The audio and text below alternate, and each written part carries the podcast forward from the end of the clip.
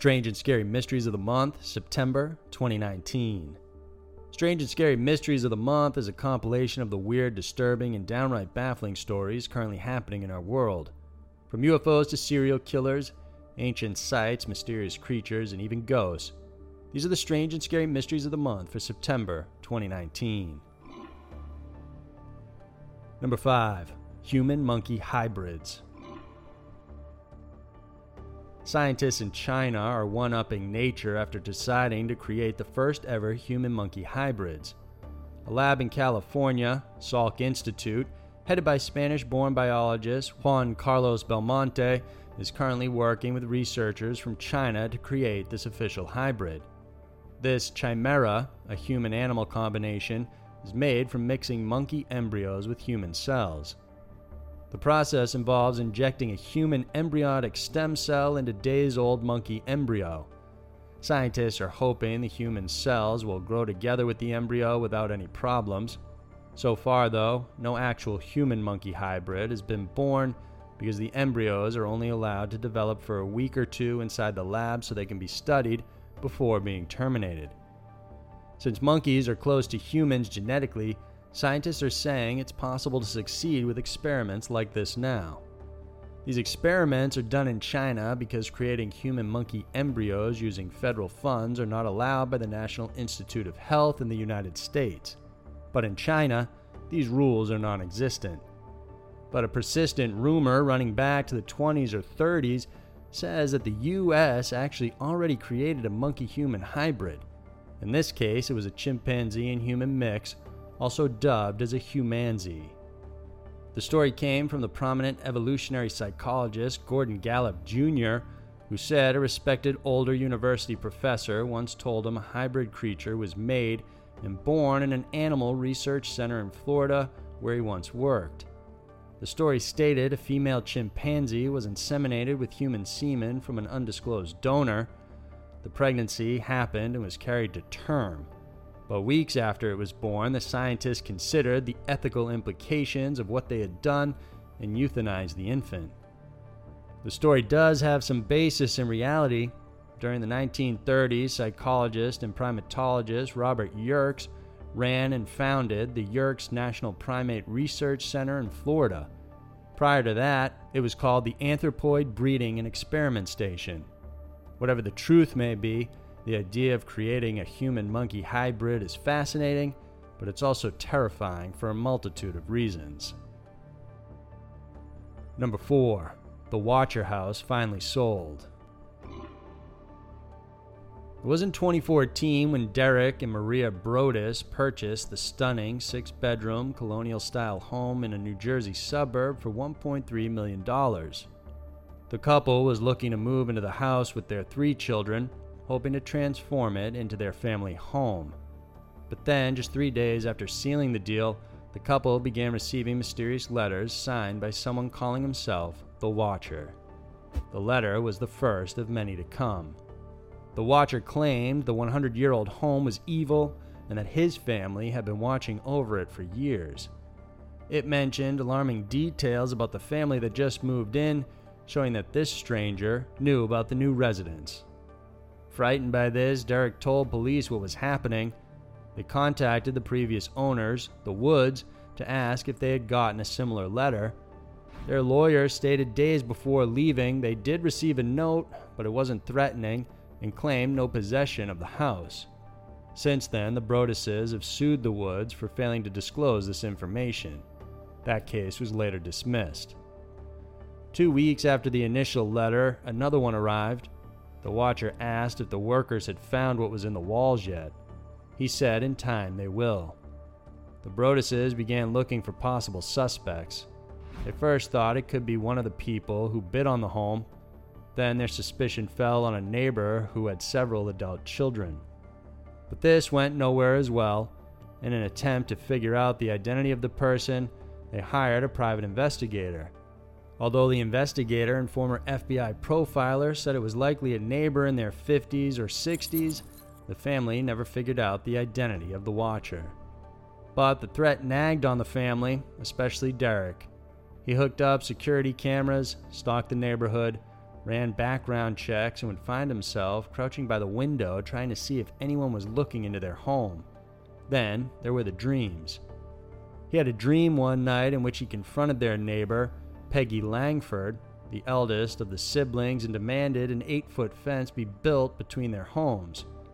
For Maria Broaddus, she had nightmares of a man wearing boots and carrying a pitchfork who called to their kids and she could not get to them. Despite the investigations that followed, nothing was ever found. The stories of the mysterious watcher over 657 Boulevard spread across the town. In December, the police told the couple they had ran out of options, and the family turned to a priest to bless their home. Although the renovations to the house were done, the Broadduses couldn't bring themselves to move in. They were scared to put their kids in danger. In the end, they decided to sell the new home. Initially, they listed it for a higher price because of the renovations they had done, but the gossip circling the watcher had taken its toll, forcing buyers to stay away. For years, there were no takers until a family with grown children decided to rent the place.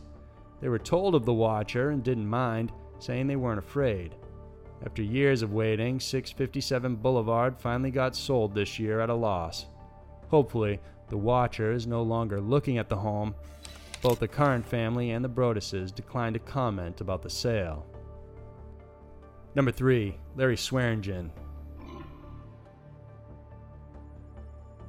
For 17 years and up until his execution, Larry Swearingen maintained his innocence. He didn't kill Melissa Trotter. At least 9 forensic pathologists said he couldn't have done it either, but the state of Texas believed he did. It was December 8, 1998, when Melissa Trotter, who was 19 years old, disappeared from her community college campus. The witnesses said they saw Larry speaking to her. He was 27 at the time and working as an electrician. He was also married, but seemed to be dating around. The two had met just days before. It was December 6, 1998, when Larry told coworkers he met a college girl, got her number, and made plans to see her or talk to her again the next day. On the 7th, though, Melissa stood Larry up. They were supposed to meet for lunch, but she never showed. On the 8th, Larry met Melissa at the college library, and the two were seen leaving at 2 p.m. Larry was later seen returning to his trailer before 3:30 p.m. and then leaving again. Afterward, he returned to his trailer at around 5:30, spoke with his landlord, then left again to pick up his wife, Terry. Although a neighbor saw Larry come and go that afternoon, he couldn't see any other person because of the truck's tinted windows. When his wife returned home, she found a pack of Marlboro Lights and a lighter on their television. Both Larry and his wife never smoked, but Melissa Trotter did, and that was her preferred brand. That night, Larry called an ex-girlfriend saying he could be in trouble with the cops. 3 days after Melissa was reported missing, Larry was arrested for several outstanding warrants unrelated to Melissa's disappearance, but by then he was already the main suspect.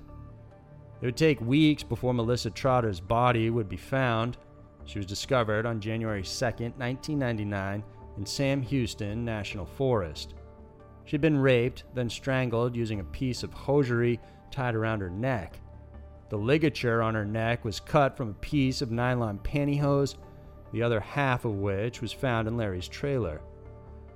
Those who believe Larry was the killer not only point to the pantyhose as evidence he killed Melissa, but also to other circumstantial evidence. Found fibers showed Trotter was inside the trailer, on the floor and possibly on the bed, as well as inside Larry's pickup truck. 2 of the hairs from the truck still had hair follicles in them, indicating they might have been pulled out with force. Cell phone records also showed Larry was in the vicinity where Melissa's body was found. Adding to the evidence was a letter made by Larry impersonating another person. In it, he claimed to be an individual named Robin. Robin identified Melissa's killer as a man named R.D. Larry wrote the letter in crude Spanish using a dictionary, then had his cellmate hand copy it and give it to authorities. Even more incriminating was that in the letter, the person mentioned information only detectives knew about regarding the murder. The info was never released to the public. This included the fact Melissa was wearing red underwear on the day that she died. When the case was tried, the jury found Larry guilty and sentenced him to death in July of 2000. Through the years, Larry challenged the convictions, hoping to prove his innocence. He contested the state proclamation that Melissa was killed the day she was abducted, presenting at least 9 prominent Texas pathologists who said evidence proves Melissa wasn't dead for long after her body was found. They said she was only dead between 1 to 14 days long at most, which means Larry couldn't have done it since he was in jail on the 3rd day Melissa was reported missing. Larry continued to fight for his innocence, garnering at least 4 stays in his execution, but his luck finally ran out. On August 21st, 2019, Larry was put to death, and many believe the state of Texas killed an innocent man. For Sandy Trotter, Melissa's mom, he was guilty, and now that he's gone, they can finally move on from the horror that happened to their daughter. Number 2. Fire kills 14 on Russian submarine. It's unclear how it started or the circumstances around the incident, but President Vladimir Putin confirmed a Russian submarine caught on fire in July of 2019, killing 14 sailors on board and injuring others. In his statement, he said several high-ranking and senior staff officers in the Russian Navy were among those that died. The Defense Ministry said the victims died from toxic fumes and smoke inhalation when a fire broke out on board, although the submarine is described as a scientific research deep-sea submersible that was said to be tasked with mapping the seafloor. Many believe it's an AS-12 nuclear-powered mini-spy sub called the Losherik. The Losherik is said to operate at depths of up to 6,000 meters or 10 times deeper compared to regular submarines. According to the United States, the same submarine had been sabotaging or trying to intercept communications by severing or tampering underwater cables. The Barents Observer, a news magazine, claims the submarine has the capacity to remove or add devices onto the sea floor. It's also big enough to house and deploy unmanned subsea vehicles. The unusual and mysterious tragedy is one of a series that has haunted the Russian Navy. It reminded people of the Kursk submarine explosion in August of 2000 when a torpedo exploded, detonating all the others and killing all 118 on board. Then in 2008, another submarine caused a catastrophe when the fire extinguishing system was activated accidentally, killing 20 people. After that, in 2011, one of the largest Russian subs caught fire while being repaired on dock. It was even said to have caught fire while having long-range nuclear missiles on board. Number 1. Alien radio signals. Fast radio bursts, or FRBs, are short, powerful, and mysterious signals coming from outer space. They're rare and unique. Some scientists say they come from a neutron star, while others say it's from other civilizations, aka aliens. It was in 2007 when astronomers first detected a high-energy radio signal coming from outer space. It appeared out of nowhere, and since then, scientists have detected those FRBs on a regular basis. About 60 have been recorded in total, and the curious thing is that 2 of these signals actually repeat the same pattern. A radio telescope in Canada detected 13 fast radio bursts recently, and among these is a distinct repeated signal coming from a particular source located about 1.5 billion light-years away. This is only the second time a repeated FRB has been recorded. Ingrid Stairs, an astrophysicist and member of the Canadian Hydrogen Intensity Mapping Experiment team from British Columbia, said that since there's now 2 recorded FRBs, it's possible there could be more out there. Right now, the origins of such repeating signals are up for debate. It could be from distant supernovas or radiation from supermassive black holes. Of course, some astrophysicists say that we shouldn't rule out the possibility they are from artificial origins. Those who do believe they are from alien origins propose that studying the differences and similarities from these FRBs could be helpful in figuring out who or what is generating them. Other unusual characteristics of the repeating FRBs is that they have a downward frequency drift. Even more curious, At least one of the FRBs seems to be emanating from a closer area, the edge of our Milky Way galaxy compared to a faraway galaxy. Whether these repeating signals are from actual alien civilizations or not, right now it's still unclear. We can only hope more scientists are curious enough to try and figure out where they're coming from and why. So there were the strange and scary mysteries for September of 2019. Every day we encounter strange and mysterious stories that most of us don't know what to make of. These are just a handful, but there's still so much more to uncover. If you enjoyed watching this video, then please subscribe to our channel and hit the notification bell. We have new videos every Wednesday and Saturday that we know you'll want to check out. Thanks for watching, and we'll see you soon.